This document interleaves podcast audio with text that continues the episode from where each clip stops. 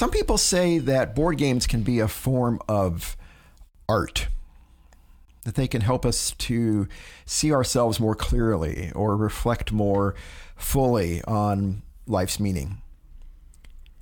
And if that's true, could board games help us to think more fully about the hard stuff of life? Not just fun and adventure, but also grief or loneliness or death? We are exploring death in gaming on this episode of Board Game Faith, the bi weekly podcast exploring the intersection of religion, spirituality, and board games.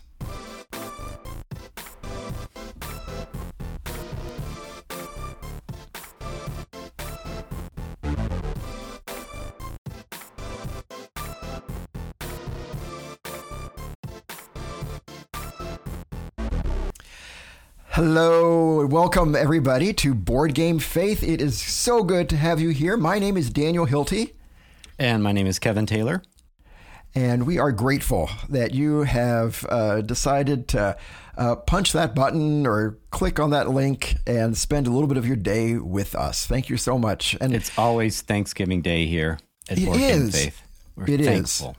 Is. We are, uh, you, the dear listeners and viewers, make it Thanksgiving yes. Day every day. Every day. I, I'm going to go eat some turkey and stuffing right after this, in fact. Yeah, and pumpkin pie because of our viewers and listeners. Not really. Daniel's going to yeah. put on 40 pounds recording over the next year. Thank you, listeners. Kevin, it's good to see you as always. How are you doing? I'm good, thanks. I'm good. How are you? Good, good. Yeah, doing fine. Um, yeah. Oh, guess what I'm going to do Monday? what are you doing? Guess what I'm going to do Monday? I'm so excited about this. I have no idea, but I, I can sense I am going to do a demo of the Apple Vision Pro. No. I've got to return something to the Apple store. And so I looked and I could I booked an appointment. I get a 30 minute session. You, you can try. You can book a demo. Yeah, you can book a demo. That's get amazing. like 20, 30 minutes. Yeah. Do you, you know already online. what you're going to do? Yes, because you can go on YouTube and you can kind of see basically the, the little training. They're going to walk you through like watching a movie and and getting a screen up, like browsing the web. They'll kind of show you some basic stuff. So yeah, I okay. kind of know. That's awesome. Yeah, please tell computing. us all about it. I will. I will. Do they have podcasts on the uh, on on the what is it called? Apple Goggles Goggles Pro Apple Apple Apple. Tim Cook is going to kill you. Apple Vision Pro. I'm sure Apple there Vision are tech Pro. podcasts about it.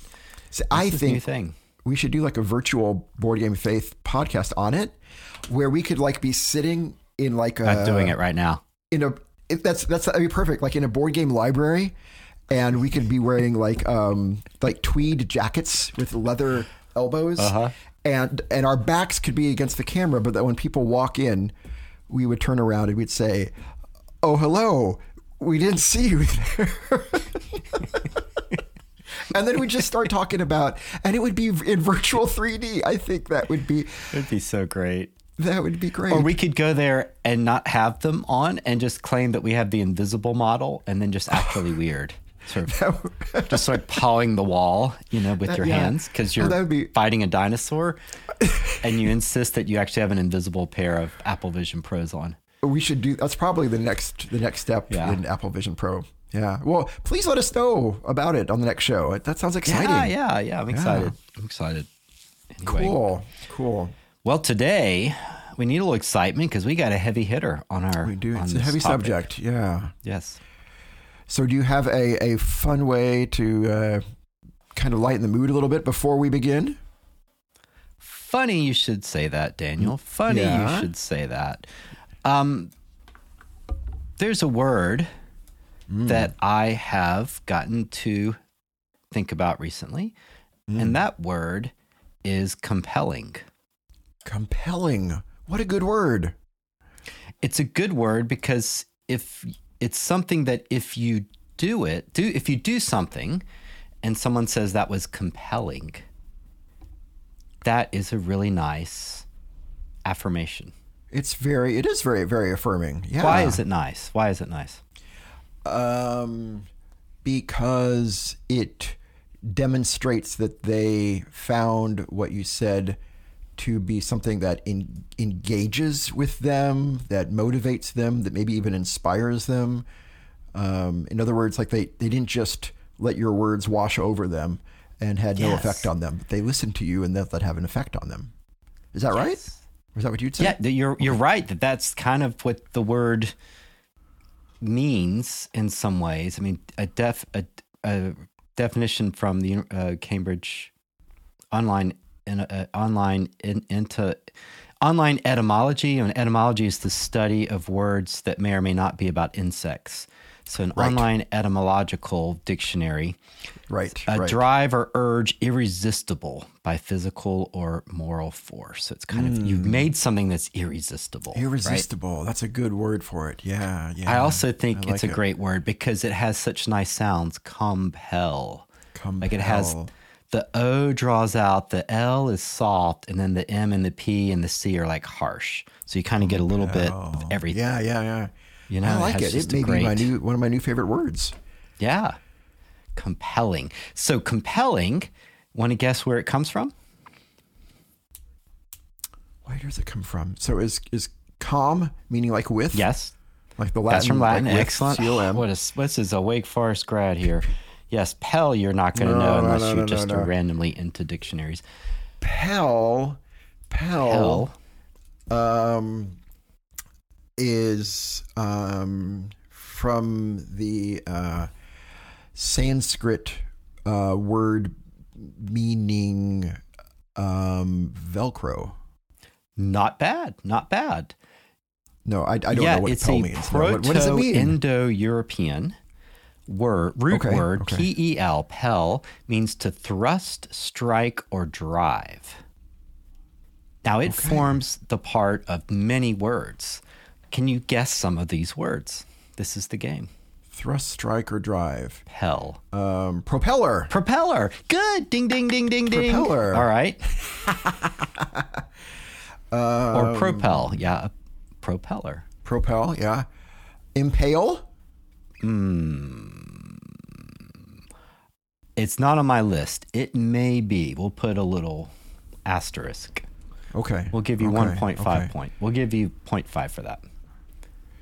Oh my! Probably this is, does because you're being you're wish, being I wish I was thrust upon, impaled. Yeah, impel. I think impel to impel pelican? something. So impaled is probably the version of impel. Yes, yes. I'm going to give you full points. Two points. Yes.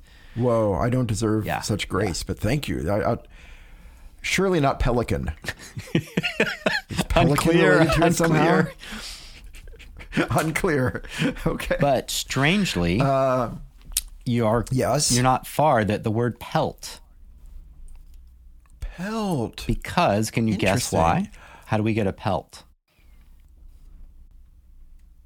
Um, Pelt is the skin of an animal. Right. Right. We drive the skin. Yeah, you. ca- the- I guess it says body? that's kind of what it's saying here yeah. is, or it's implying that you're striking, you're having to tear the skin off. Yeah, so yeah. because it comes from that same idea. There, it's not a metaphor like a. It's not a compelling play, but you're impaling the skin. Okay. I wonder, you know, there's also the verb pelt, meaning like you throw with stones. Or, you know, like yes, you, you, ax. you- well done, well that's done. related There, to it too. yes, that's Yeah, another one. yeah. Three points. Yeah. Yes, yes. Okay, okay, okay. Huh. This is great. What would you do Um, with a car? If you really wanted to clean it, what would you do? If I wanted to clean Yeah. it, You would also do it to a table.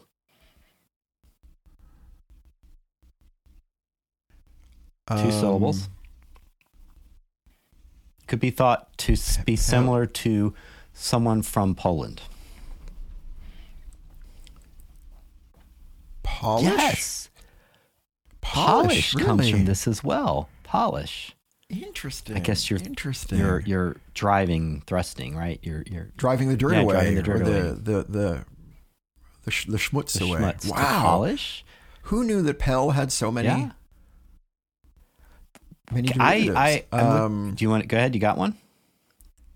no, no, I'm still thinking. Go ahead, go you could it. use it in the sense of getting rid of things like people have some bad thoughts or something in the room, and you can, if you did something, you would, two syllables, has pel in it. Expel. Yeah, actually, it wasn't what I was going for. I was going for dispel, but Okay. expel, expel, Oh, yes, would work too. Okay. Yeah. Okay. Okay. Okay. Cool. I like this. What about in the Middle Ages Um, when they wanted to throw something into your castle? Catapult. Yes, catapult. This is the best root word ever. That is the best root word ever. I, I interesting. So polish, catapult, expel, they all come from the same root word. Yeah, it, it obviously is. I don't know if it has to do with past tenses or what, but it kind of morphs. But this is what they're saying. They also give push. Push comes from it. Repel. No way. repeal. Repel, that makes sense. That makes sense. Repeal. Repeal. Okay, yeah, that makes sense. Repel or rappel. Uh, repel down. That's. It's not rappel. It's. r- I'm getting confused now. All the words Repel, are making me. no? You can repel something, and you can repel down Right, a. right. R a p p e l. Right, right, Yeah. right, right. It's it seems to me like like half of the English words come from from this root. That's amazing. You know, we should. I think we should spend the rest of the episode only speaking in words that come from Pell. Please. All right, enough of game time. But yes, I Isn't like that that. I like. I wonder now. Does does please does please come from it? I wonder. It's fine. It's fine. We can talk about it later. Yeah. not that I know of. I'm not seeing it here. I'd have to do Okay, a little okay, more okay. research. Yeah. Yeah. Yeah. yeah. That is fascinating. Thank Yes. you. You know, it for our listeners or viewers who may be enjoying this, it reminds me. Uh, it's been a while since I've listened to the podcast, but a, an excellent podcast out there um, that I listen to, I, I- used to listen to, is Board Game Blitz, Hmm. and they would end every episode with an etymology, just for the fun of it. It was really cool. So if you like etymologies, if Huh. if they're still doing that, I'm not sure, but you can check out Board Game Blitz. Because Yeah. words are So, games after cool. all. Kind of Words are games, words are games. after all. Yeah. But today's topic, Daniel. Thank Yeah, you, yeah, Kevin. yeah, that was nice. yeah. Yeah. I like it. So yeah, so today we are talking about this. It was a good, a good kind of uh, more lighthearted way to start the episode. This this episode maybe a little bit heavier, but we won't go too heavy. But it's it's an episode about death in games, death in gaming, and I'm grateful, Kevin, for for your willingness to go along with this. This is a subject that I had suggested. Um, it just felt to me like you know we we talk about how play and games relate to so much of life, and it it it, it made me wonder, you know, well, how might play and games relate to kind of the hard stuff of life too? Kind of is, um, and so could we talk about what what could we what might games or play have to reveal to us about about death as well? Um, and and I think maybe a helpful way to talk about to begin might just be to say, you know, how how is death represented in, in games? Um, you know, because you know it's the, it's the very uh, I mean, this is not original to, to to me or to us, but you know, it's it's the very nature of games to abstract something, everything, really, in a way. You know, ga- games are, an, in, from some perspective, an exercise in abstraction. Right. You know, they say this piece of wood represents a sheep. Right, you know, right. and and this roll of the dice represents luck in life, and you know, and so everything is an abstraction. And so, how how have we seen death abs- death abstracted in games? How how how is death represented? Any any thoughts on that? Yeah, it, it depends on the piece, doesn't it? So if if, if you think of a mm-hmm. chessboard and you're it's it's you have two bishops, uh, the bishop of Winchester. Well, see, they're not they're just abstractions. They're just bishops. But if I say it's the bishop of Winchester, and he's 58 years old and he has three cousins, then now it's less abstract because I've given him particulars. You don't care if he's a real abstraction. He's just a piece. He's just a word. He's just a bishop. You don't really feel it. But Right, if right. you if you connect with that piece or that character through story or action or something, then you might feel his death and beyond just an abstraction. Is that, is that fair? right. Yeah. So the more it's yeah, yeah. So the more it's abstracted, the kind of the more emotionally removed we can. Yeah, be. we don't even think um, of the pieces. So you right. took my piece, or you you took it off the board, but we don't. You generally speak of you killed my bishop. You could, but I don't think most right. chess players say that often. But if you're playing D and D, you don't talk about the characters coming off the scenario. You talk about them dying because they feel real because mm. they have real human. And then it is a lot more emotional connection, yes, right? Yes. Because yeah, yeah, it's it's a lot less abstract. It reminds me of creative writing. You're supposed to have lots of good particulars. You just don't want a guy. Yeah, you want a yeah. guy that's five foot seven with a stubbly beard and red hair, and he has a bit of a limp, right? Like those are the particulars that make us believe a character and connect with a character. Why is it that we come to care more about something, the more particulars we get about it. I, I wonder. That's such a I don't have question. the answer for that, but I I don't know unless that's maybe just the way we experience life. We know life is filled with particulars, and so yeah, to yeah. connect to life, you know, it's it feels it feels unreal or surreal if it yeah, is yeah. too um, universalized or too abstracted. It's just a thought. It's just a thought. Then. So we don't care about triangles or math. Right. But if that was little Johnny's favorite, um, you know, math shape, and he, I don't know, some kid yeah, made fun yeah. of him for liking triangle math homework, then you're like, oh. right. That was emotional yeah, connection, a, a human connection. Yeah. So, so yeah, so on the basic level, most basic level, one way death is abstracted in, in, in games is like you said, like in chess, just removing a piece, mm. right? Yeah, like so a pawn comes forward, captures. You're right. We talk about capturing, right? But uh, in a way, it's a kind of death that they, that they yeah, remove a piece from the game and it's, and it's gone, right? And I think you brought this up in kind of our some of our pre-show notes, Kevin, that. It, uh, it, uh, that's maybe a fundamental way that death is represented in games is that it, it permanently changes the state of the mm-hmm. game, right? That that there was a piece in this game and now it's gone, right? Now it's now it's absent and it's not coming back, right? Kind of that, that sense of permanent, permanently changing the game. Does that sound fair? Yes, although the game itself is temporary. Mm-hmm. So it's never permanent in a game, right? Because the game has to go back in its box. Right, right. So insofar as it can and, feel temporarily permanent. Yes. Right.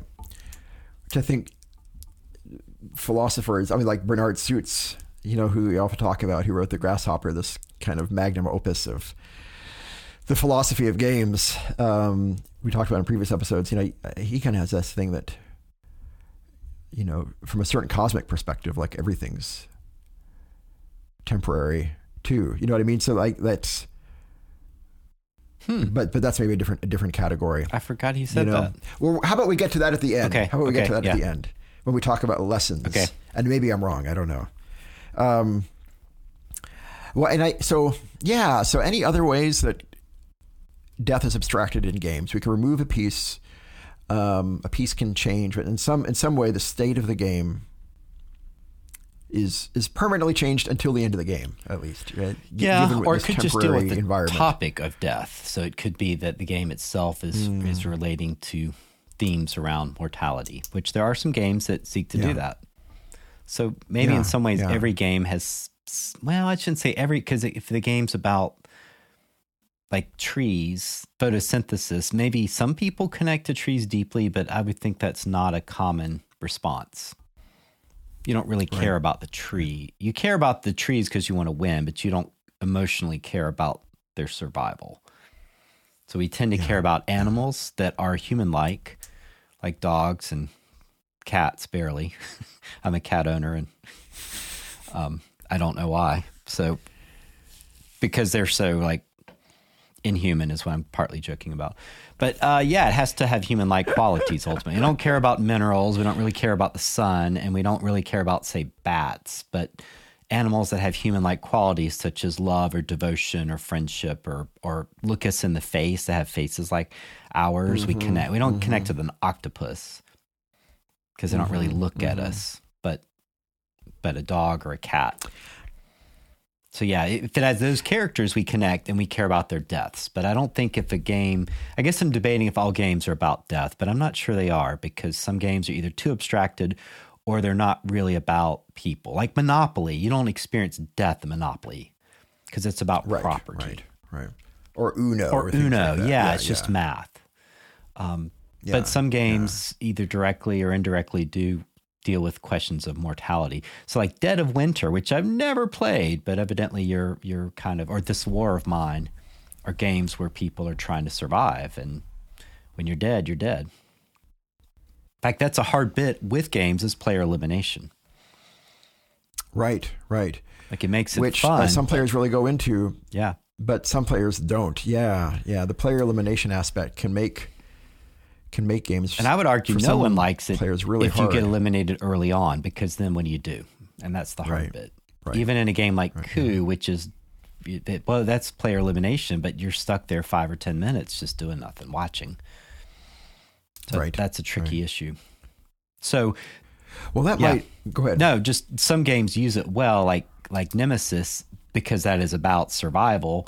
You, he felt like the designer um, Kwapinski felt like he had to include player elimination, and he tries to build a way that if you die, you can control the the the aliens, the monsters. But you know, anyway, it certainly heightens. Here's to your point: the death heightens the drama of the game. Player elimination heightens Mm-hmm. the drama because now you can actually be out of the game.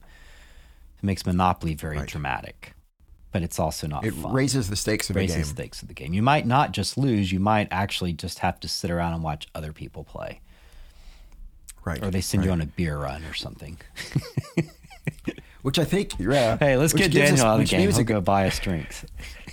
Everyone gang up on Daniel. Um, which is a good segue maybe to some examples of death in games. But before we do, I, I just maybe I just also want to say a subject we've kind of danced around with. Of course, you know, it, it, you talk about death for very long. You, you you can't help but talk about grief, and of mm-hmm. course, grief is a very difficult and hard subject. And you know, I, I don't I, don't think this is an episode about grief necessarily, but we just want to acknowledge that that of course, you know, grief is such an un, imp, important and unavoidable Right. response to loss. But but this episode itself is not necessarily a in depth look at at, at grief. Right. It's more just kind of thinking about death as an abstraction in games and what we can learn from that. Mm-hmm. But certainly, the grieving response to loss is um, so important and so huge and w- worthy of its own of its own um, a lifetime of lessons and, and conversations. But And there are people that Um, have written how games help them process their grief through various things. And so, Yeah. yeah, that's really another top, another day, another topic. But yeah, the Yeah, games have yeah, played a, yeah. played a part of people's working through some elements of their grief. So, what are some examples of death in games? We've talked about chess already, um, but what are what are some other? You, you mentioned Nemesis. What are some other examples of death in games? Mm-hmm. Well, one would be a game like Werewolf, which is like the Mafia game, where people again player Yeah. elimination and people can die. So, how does that work? I've only played Werewolf once, but basically, that's the thing where like you close your eyes. Is that Yes. right? And then the werewolf comes around and Did tells you play that the old you're- Mafia game? dead or something like that. You didn't play that? I've never played the Mafia Interesting, because that was a big No. deal back when we were growing up. But not, Oh, I guess it did not get to uh, out into Missouri. But yes, yeah, there's a whole. They can trace. Maybe it came didn't- from Russia. Some people have been at Russia, and then Really? it managed. Yeah, there's a weird. They can trace the direct history of this game.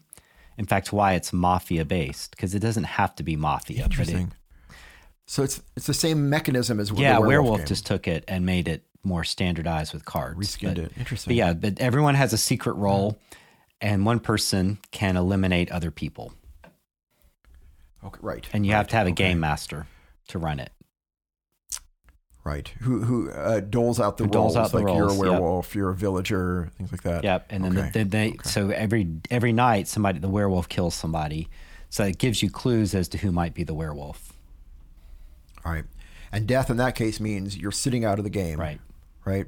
But isn't there still some role that you can play like as a ghost or something like that? Am I am I am That- I, I- it's been so I long don't since know if played they werewolf. have that there. They might. The uh, the game that people really like that I would love to play, uh, Blood on the Clocktower, has that as a mechanism, and they can even vote somehow. Okay. So Werewolf might have something, but but I think it's very limited what you can do.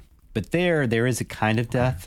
You're out of the game, but you don't create a persona. You don't really care about the persona. All you care about is winning. So I think the death there is really more of just a label.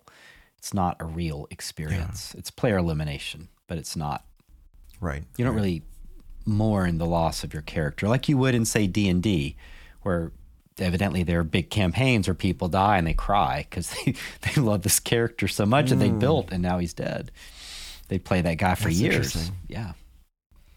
I could see why that would be connected. Yeah, this whole backstory. A source, a source of yeah. grief. Yeah, yeah. Hmm. You you um suggested huh. Village, which I don't know exactly, but there, I vaguely know of yeah. it. Yeah, yeah. Village is a game that um, um, that I have that I enjoy. I haven't played it as much as I would like uh, like to, but it but death is a very integral part of that game. That you have these generations of village workers, village families, and village um, people. Village people, you might even call them. That's right, and um, and it, and you're trying to construct a YMCA in the middle of the village and because um, it's fun to stay there. It is. Um, In fact, you feel compelled to stay there, if you will. You feel compelled to stay at the YMCA, or to go in the Navy. um, and then you can you can do that too. Right. Um, so, um, but yeah, no. So you can, uh, and and the, these these village people, these village families, um, there are generations of them. Like, like, like let's say I control the purple meeples. These are represented by meeples, right? And this I'm the purple player, so I've got all these purple meeples. The purple meeples have numbers on them, one to four. And first, you start off with the number one meeples because this is the first generation. And they go around and they do their work. But eventually, the first generation is going to die off. And then the number two generation mm. starts to do their work and eventually the number two is going to die off. And as the meeples die off through this mechanism that's built into the game, um, it, potentially you could bury them in the cemetery. There's a cemetery outside of the village. This is all represented on a big um, game board. And um, based on what they did in their life when they were alive, uh, you can get points on where and how you bury these meeples in the cemetery, and it's I think it's called kind of like their legacy, like a, their book of legacy or whatever. And so if they, you know, worked in the I forget now, let's say like the woodworking shop, then they leave a legacy of good fine carpentry in the village, and and uh, and so and then that's that's an end game. That's a source of end game points mm. as well, and and so um, there's a sense of um, death is this natural part of this game. You're, you have generations of meeples that die off, and how, in a sense, kind of how they lived their lives uh, corresponds to um, to the end state of the game, and it's interesting. Mm. I, I find it really interesting. It's it's very much changing the permanent permanent state of the game as much as you can change the permanent state of a game in that you, so what, you what it's done is that you had relied on. It, yeah, it's built in a, a death mechanic, if you will, because they age and die. Yeah, and then it's built in a memorial yeah. mechanic where you are remembering. Right, right, which yeah. is really kind yeah. of cool. Huh? Yeah. There. So that's that's that's an I example. Got, um, this this isn't in our notes, but you're reminding me. I've been trying to work through a little bit of ISS Vanguard, which I finally got a copy of yeah, after kickstarting it so in 2004, I think. I think I kickstarted when Daniel and I were still in college. Anyway, because somehow I clicked on second wave delivery, but uh, it has okay, a mechanic okay. that I've only played a couple of scenarios, and don't worry, I've already lost. Um, but eventually, you get you get a bunch of different characters. They get yeah. cart. You get you get a trapper keeper for your ship, and you do the ship thing. yeah, it, it is. And yeah, so yeah. these are my people that are in the med bay. That's so it's cool. crazy. And there is a section if they die, there is a memorial wall, and you oh, slot them in there. Very similar. So huh, so far, no one's died, but yeah, you do get. Um, and you do rank them up. They, they get to go up in levels. So I can see that you. There's not a specific backstory. They do have unique art and names, which gives you a, a specific, you know, a little bit of connection. And I think there's a book that might give you some backstories, like that's an extra okay, you can order. Okay. But you do level them up, which does connect you when you've we've when you've seen someone grow, you've helped them grow. That's another way we bond, I think, with creatures, and mm. which would include uh, yeah. plant life. Like when you grow a tree, if you plant a tree and grow it, you kind of you would be sad if it died. Yeah, so I true. think watching something grow is also another specific of how we being part of their story and connecting. Gloomhaven's got that's some of that point. as well. That you retire your characters. Mm-hmm. You, they don't die, but in a sense, you lose control of them. Yeah, and what's I remember.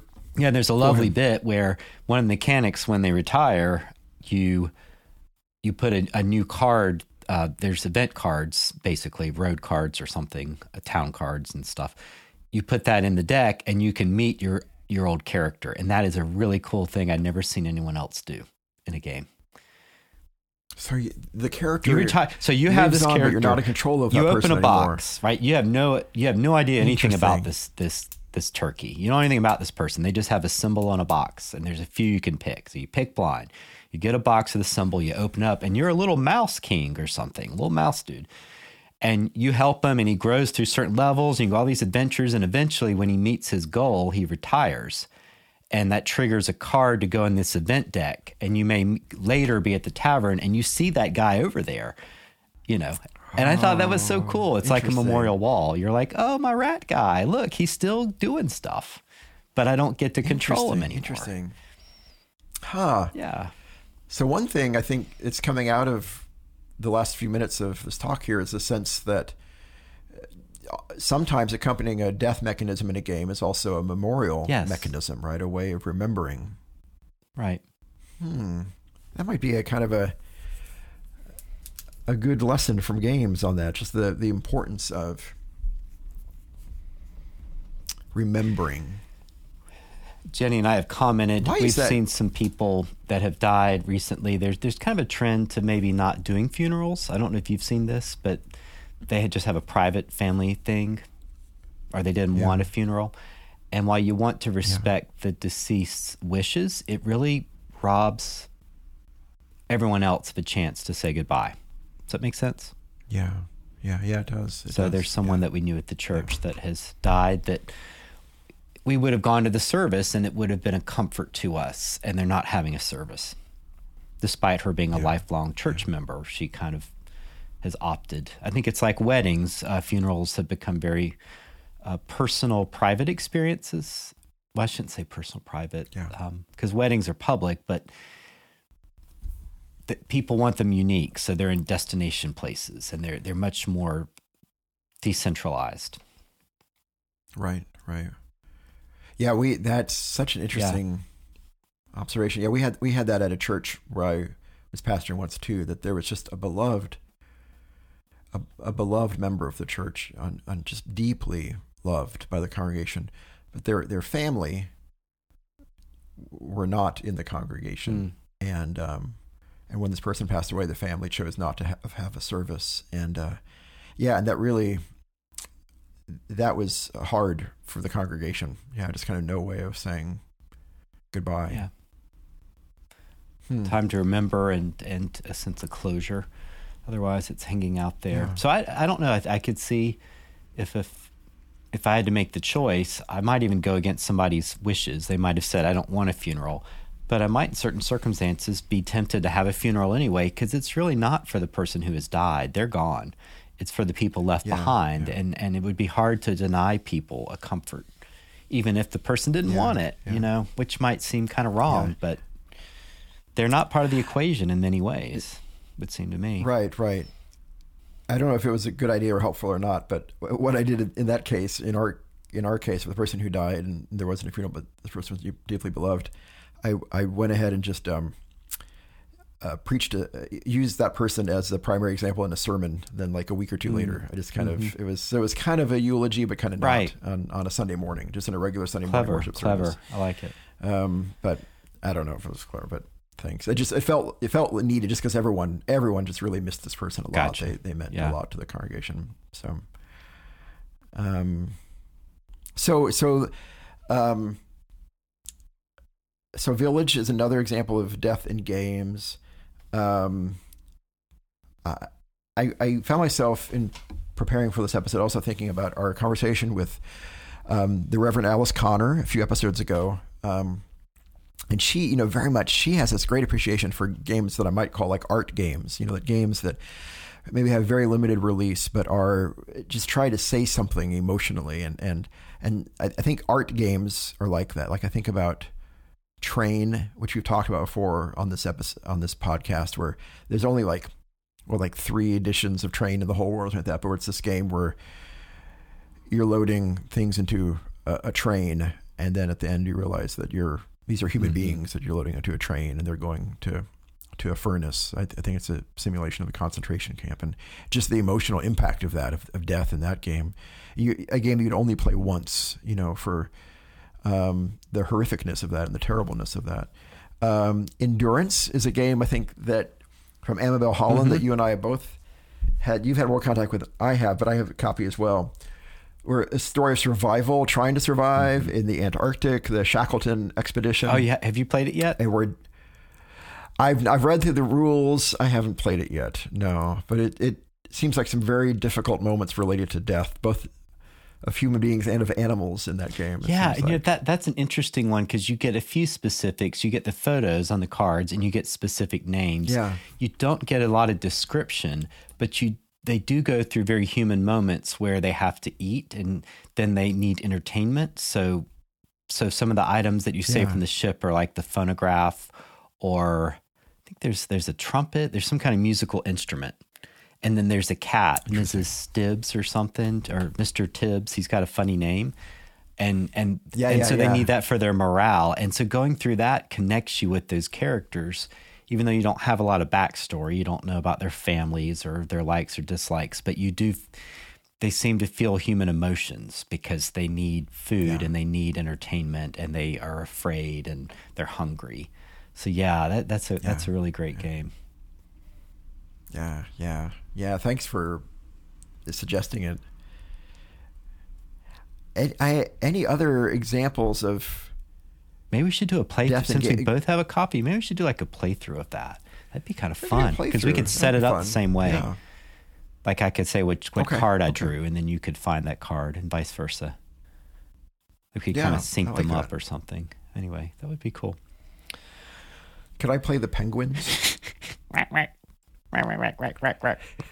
I think that impacts your morale too. Like when you have to start eating them, or there's at least there's a card that think that's right. triggers them. Like they Yeah. liked watching them, they really didn't want to eat them, but they were starving. I know, no, it's a terrible game. I would. I would. Except for it's we could- beautiful could, because um, the idea that they actually survived is the whole point, which is against right, all right. odds they lifting up just kind of the miraculousness yes, of that. yes, yeah, yeah. and the awfulness of it. How is survival possible? Yeah, And yeah. she even designed it where if you played it, you you you end up doing a lot of uh, maintenance. Like you have to keep doing the cards till you hit a certain card, and there's a lot of cards. And she wanted you to. She did that intentionally, so you felt the drudgery of having to play, like what it was Mm-hmm. like for them. Which a lot of it was just waiting. Yeah, Um, yeah. It is. It is. I. It is an art game in so That many is ways. that A is an art game Really, you're mentioning. yeah, Yeah, it's geared to creating an I emotional. Alice Connors played effect. it. Yeah. No, it's very experimental. Yeah. It's very weird, which is why I really appreciate Yeah. it. Um, yeah, you. The other thing you mentioned in. I was go going to say legacy games, which can create a certain. Yes, that's what I was going to say. Yeah. You brought that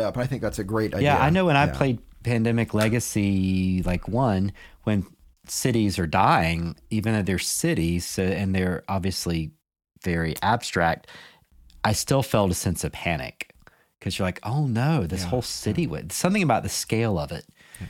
You don't know anybody in there, you don't Yeah. know any stories, but you still feel connected, and there's a global sense of urgency of, oh my gosh, uh, Mumbai is overrun. What are we going to do? Yeah. And that might have been my So fault. If we could have, if I could have drawn the other card, we might have saved Mumbai. You could have saved Yeah. the city. Yeah, It's- it's really for cool. our listeners or viewers who are not familiar with the concept of a legacy game. How would you define that? What what is a legacy? Game? A game? legacy game has a limited number of playthroughs and tends to be destructive of the components. There are exceptions, but in, in, in, in a classic legacy, once you've played through it 10, 15, 20 times, whatever, it's more like a D&D campaign. Um, Yeah. It has a set story, but you may also destroy cards and and mark up the board, which is really exciting. In itself, it's kind of like a loss or a death, in that you can't play it again. Like there's no going back unless you cheat and replay the scenario. You could do that, but yeah. or house rule it. So the state of the game is permanently changed from one Right. play to another. Like from you put it back in the box, the next time you take it out, you're not going to play it the same way you played it the first time because, like you said, components have been ripped up or the board it's super marked with a exciting. marker. Yeah, the events have a certain poignancy to them because if car if you have to tear up that card or put that sticker on, yeah, no going back. Versus a game that's Yeah, infinitely resettable, like most most games are. There are some legacies that try to not destroy stuff. So by cards, they alter and then you can reshuffle the cards. So Vanguard does that. It's it's a playthrough, but you don't ever destroy the components. But certain cards will mark out certain other cards. Um, so it does have a sense of risk and one wayness and interconnected stories. But um, so it's not, I guess, a pure legacy game. Yeah, legacy games can connect you to the board and the game in some powerful ways. Yeah. Um, I'd like to see Legacy Uno. not the red one, not the red one. Like. His wife just left him. no, not Red Six. not red Poor Red six. Six. Not red six. He just got second. I remember Red Six. remember Red Six. But we should. We should get really elaborate shadow boxes that we then memorialize random Uno cards behind them. and then you can, Red Red Six. Yeah, that sounds. people are like, Remember that time when Red Six oh. and Blue Green and Green Two Green were in the Two. park and they were like rowing against across the lake and And then I have a big party, and I have and- that shadow box memorial wall of my Uno cards, and this people are the non gamers think this guy is really into games, and I don't know how to play Uno, and then the gamers are like. I don't know what's wrong with this guy. like everyone thinks you're a little insane.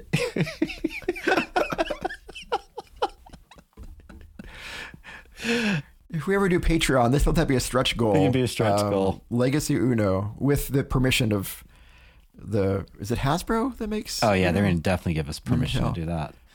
Yeah, I, I don't see they'd have any concern with Yeah, that. Yeah, no, I yeah. think it's positive use of their game. that's right. That's right. Uno. That's great. That's great. Um, so well, you know, I, were, I think we were talking about closing the last section of of this episode being t- talking about lessons of faith from death and games. Like, what can we learn about matters of faith um, from death and games? And I think you've already you've already named one, Kevin, that wasn't even in our notes, which is, uh, but you brought it up kind of from a few different angles. But this just this important of this importance this the importance of naming and remembering and having a way to remember and name in the face of death. Right. Right. That I mean that these games that build in a memorial wall or a cemetery or you know whatever or seeing your character again in Gloomhaven after kind of the grief of letting them go that that that's an important part of the human soul's response to to death and loss mm-hmm. right a way to to name to remember i'm glad that you brought that up Yeah, yeah. And although death is terrible, it does make human life kind of precious in a in a mm-hmm. um mm-hmm. in, in a weird way. Like it, it makes it makes our time on earth and the time we have with others much more precious, knowing that it is limited. And while that's not a primary goal of games to explore that, as an art form, they certainly have a freedom to explore it and they can explore it richly in kind of an art type setting as, as you're commenting earlier or a legacy type game. But yeah, if it reminds us that life is precious and the particularities of life are precious, um, that's that's pretty neat. And, and and and that the particularities like the name, the stories. Yeah, the, the, name, the stories, the legacy, the legacy, the the value this person had. It's like in Vanguard. You know, this person helped us because Vanguard's about humans making first contact and reaching outer space, and that's not a spoiler. I'm only in scenario three, so. Uh, you know, if that's part of the story, then you value their contribution to the larger mission type thing. Um, yeah, yeah, yeah. So when when games do that, that's pretty great to remind us to be grateful for the time we have and grateful for others and naming what makes them special. Yeah. There is such truth and importance in remembering. I'm trying to figure out a way to describe to describe why that's important. But maybe, maybe it's just what you said that this this it it's how we demonstrate the value we've placed on the things that made that person unique or that thing unique. Right. Um, yeah, I just wonder if it's. I'm mindful of. I wonder if it's just part of being human is that we just see the world in a, as particulars. So if we met aliens, they yeah, may not, yeah. and we can abstract. We do math and we invent chess and things that are more abstract, but we really live in particulars. You know, this meal, this ta- this yeah. taco is better than the other taco, right? So that, I think that's just right. a basic way of humans existing. Although in a religious mode, we create meaning. God created the particulars, so Go God ahead. must love them too, because God made particulars. But yeah. Anyway. Right. Right. Like Dave Bindewald said, uh, a friend of the podcast. You know, yeah, that uh, God, it, the, the world conceivably could just exist fine with like three types of beetles or whatever, but right. we have like hundreds of thousands of yes, species of beetles. Yes. And so apparently God just really thinks particulars are really cool. Um, yeah, yeah, and nature is yeah. really messy. It's like most yeah. fish are not mammals, but there are some creatures in the ocean that are mammals, like whales, right? Like, like, like they have a. I mean, let's just be honest. Biology is a big mess. I mean, they they got all these rules and exceptions. I mean, it's worse than the tax code. Y'all suck. So anyway, nature's yeah. a big old mess, and that's exciting. In fact, most tree, all, while yeah. all trees look the same, most they're actually descended from different prior creatures or, or plants. I mean, like they don't come from a common really? ancestor. Yeah, I saw this thing like interesting. Like it's different forms of life found that form similarly effective, but they don't all come from a single tree. Isn't that wild? I yeah, so they that. have different That's, ancestors, yeah, even if they're all trees. Huh. And then some, yeah, and then there's such varieties. And then some, you know, some can live underwater like aquatic plants, and then some live up in the trees with no soil. Those, um, there's something like mistletoe. Mistletoe grows in okay. branches, doesn't need soil at all. It's so weird. Really, I didn't yeah. know that. I'm never huh. going outside again. No, it's filled with terrifying things. Take root. You're just in in the air around you. It could you. propel yeah, me would... into a propulsive mm. impalement. Mm. Anyway, you that were going to say uh, something. I think I kind of ran over you that there. Was good. I apologize. No, no, no, no, no, no. Well, no. It's just it. I was just thinking about mem- the importance of remembering. It just it caused me to recall something that we talk about in church sometimes about like um. So speaking of etymology, as we had at the beginning um, you know that to remember, you know, is, you know, literally to kind of you know put the put the members back together again. You know, like you, to, right. to, to, you know, if, if if at least at least you can see that in there. You know, if re is to do something again, and then so you remember when you when you remember, huh? Somebody, something. You're you're putting yeah. the members of the body back together again. You're you're creating that reality again. Mm-hmm. You are remembering it. Um, so so that's so that's one lesson, the uh, importance of memory. What are some other any other what other lessons of faith do you think we can learn from death and gaming?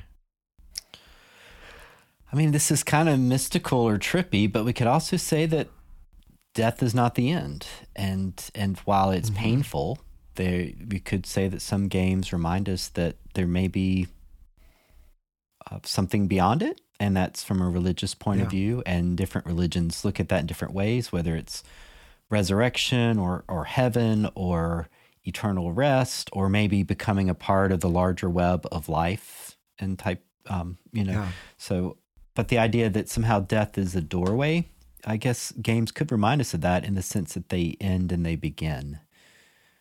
Yeah. Uh, which e- eternally, in a mm-hmm. way, eternally, you can, you can, you can put the box away and take it out forever. if, if, if, if you, yeah, yeah, that was something that hit me as we were talking. That there's kind of like, I like that. In some ways, games are about the permanence of death. You know, like the the the permanent changing of state. This, I guess, uh, calling back to the beginning of the, of the, episode. You know, like within the system of the game, it's about the permanent changing of the game, right? Mm-hmm. You, the the the pawn takes kills the bishop, right. right, and it's gone forever for the rest of the game. But in another way, they also represent very well kind of the impermanence of of death. Um, and and I, I guess I'm a little bit hesitant to talk about this because it is not comforting to those who are sure, grieving. Sure. So I don't. I, am not offering. It may be comforting to some, to but it may not. Right. So right, people right, will vary. Right. So so. Yeah, so this is not a grief counseling know, moment. This is a mortality exactly. theorizing. Yeah, I think that's a good point to say. Yeah, you know, I, I think in Christian theology we might talk about it as resurrection, mm-hmm. um, or the new creation and, and and and certainly not exactly the same idea, but some some similar themes in other faiths as well. And one of the images from Buddhism that I have found, um, especially compelling. Wait, I was what? trying to use a compelling word there. Sorry. sorry. I found that less than uh, uh compelling, uh, Daniel. Oh, sorry. I was trying to, repelling. I, I, I, should have. I should have. I should have emphasized it more with my voice. An image from Buddhism I found especially compelling. oh my god, that um, is um, and and and and of course, as our listeners know, I mean, I'm I'm not Buddhist, so I, I can't I can't speak definitively as somebody who practices the. But, but your next favorite religion read, is that fair? Yeah, probably, yeah well, I would put I mean, it there. It's probably I, my like, second like, favorite. I like them if all. If God banned like me all, from Christianity, yeah, but, I might um, go Buddhist. Wouldn't that be funny? But there's this image. the Lord won't let me back. you cannot be a Christian. Yeah. Um, Hail Shiva. There's this image in Buddhism that I that I love, and honestly, it has it has probably become one of my favorite go to images of eternal life, um, even in Christian circles. Um, which is the image of the ocean. I don't think I've talked about this on Board Game Faith yet, but if if I'm repeating myself, I apologize. But um, the image of the ocean, right? And I, I, guess I got this from the writings of Thich Nhat Hanh, who just died recently. Um, but he says he think he says you know think about God, the universe, life, whatever you want to call it, as the ocean, right? And um, and each one of us is kind of like a wave on the ocean, right? And and there there's a time when you can look at a wave and you can definitively say that's the start of the wave right mm-hmm. that's when that that's when the wave begins to emerge out of the ocean and you could say you could say that's that's the birth right that that is the birth of the wave you might say that's the birth of of my life when I'm born, right? And then there's a definitive moment when that wave goes back into the ocean, when that you could say that the death of that wave, right? When it when it stops. But he says, you know, is that wave really born and does it really die? Well, in some ways, yeah, but in some ways not, right? Because what happens? The the water that made up that wave, it just it's just going back into the ocean mm-hmm. again, right? I mean, the, the water that made that up has not gone. It has not disappeared. You know, it, it's just gone back into the ocean. And I love that image. And, and, and, he talks about that as a way of kind of the impermanence, both of birth and of death, kind of the illusion, both of birth and of death. Um, and and in a, in a way, in a way that's not really good to think about in terms of comforting for grief for all people. But in a way, that's kind of what I mean. Games can kind of do that too, right? That you play this game, you play this system, and there are permanent changes in this game. Your rook takes my bishop and everything. But then what do you do? You put it back in the box. You put the books uh, box back on the shelf, and at some point in the future, you're going to take the box back out again, mm-hmm. and you're going to play it again. And there's my bishop again, right, and there's right, the rook right, again, and you know, and so it, it can kind of be this model of both permanence and impermanence in a way. Mm-hmm. I don't know. I, does any of that make sense? No, no, what, it does. It does. I mean, if if reflections, if if we find connections between games and human life, and if God created the world as partly as a game, which is what uh, Moltmann suggests, and others, you know, have mm-hmm, played, mm-hmm. you know, toyed with that idea then Yeah, maybe yeah. we're playing various games in this life, but God is the great, you know, game master, and and yeah, there is hope for a game beyond death. Yes, Yeah. if yeah, life is a series yeah, of games. Yeah. So no, it does make sense. And did you know that uh, Augustine talked about God compared to the ocean as well? Saint Augustine.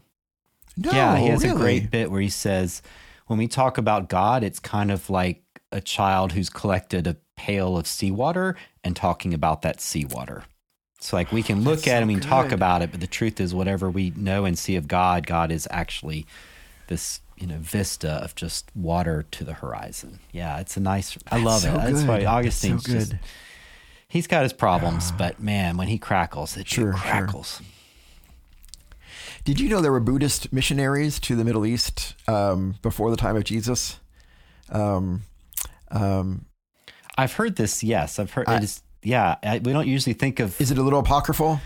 I don't. I, I don't. I don't know, but but I mean, it's, it's, it's theorized Anyway. that it certainly was spreading. And Buddhism, we don't think of it as a missionary religion, but it really is. That's why Right, it spread so many places. Right. There- They definitely were sending missionaries. That's how it got to China and Japan and Taiwan. and yeah. everywhere.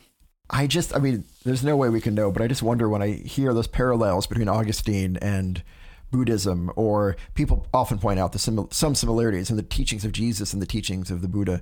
Um, um, it just makes you wonder. You know, are these are there some historical connections lost to time that that we'll never really know? It's- but yeah, um, loss of anyway. is a great great Yeah. way to put it because we just it's hard to know because there's not enough evidence. But it's certainly plausible that yeah, people were traveling and trading and talking up stuff and ideas were uh, ideas get brought in i mean look at new york city you got yeah, yeah. chinatown right beside little italy Right, right, yeah, yeah. so yeah. Well, Kevin, I feel like you your part of this uh, episode has been very compelling, oh and uh. I don't feel like there's anything else we can do to polish it off. we have rappelled But, down um, this the, this cliff We have, that's right. I think we should just bid our our um, our listeners and our viewers farewell and um, and uh, maybe wrap this one up. Uh, but thank you so much. thank you this was your This a idea and i was like i don't and- know about this but uh, you're right there's a real there's some real topics here to think about so Well, thanks for being willing it's to a it. good, good idea this to was do it and thank you well and th- thank you and thank you to our listeners and our viewers we really appreciate you it's it's an honor that That's you right. spend a little bit of your day with That's us That's right. we re- we can't say how much we appreciate each We've of got a newsletter. Next episode- Read our newsletter because it's Yep. great. And like and subscribe. Yep, you can sign up on yeah, Linktree. Yeah, give us a comment on Yep. on YouTube or on Apple Podcasts or the player of your choice. Next episode, we go to talk about uh, kind of death again. Is that fair? Or mor- little bit like death, yeah. It's it's a book club episode. yep yep a uh, book called 4000 weeks time management for mortals and i'm excited to Oliver Burkeman, if you're So, listening, we liked your book. he wrote did- it. it was an amazing Yeah, book it really is a good it was book. really good So thank you. yeah all right well kevin listeners viewers thanks so much Goodbye.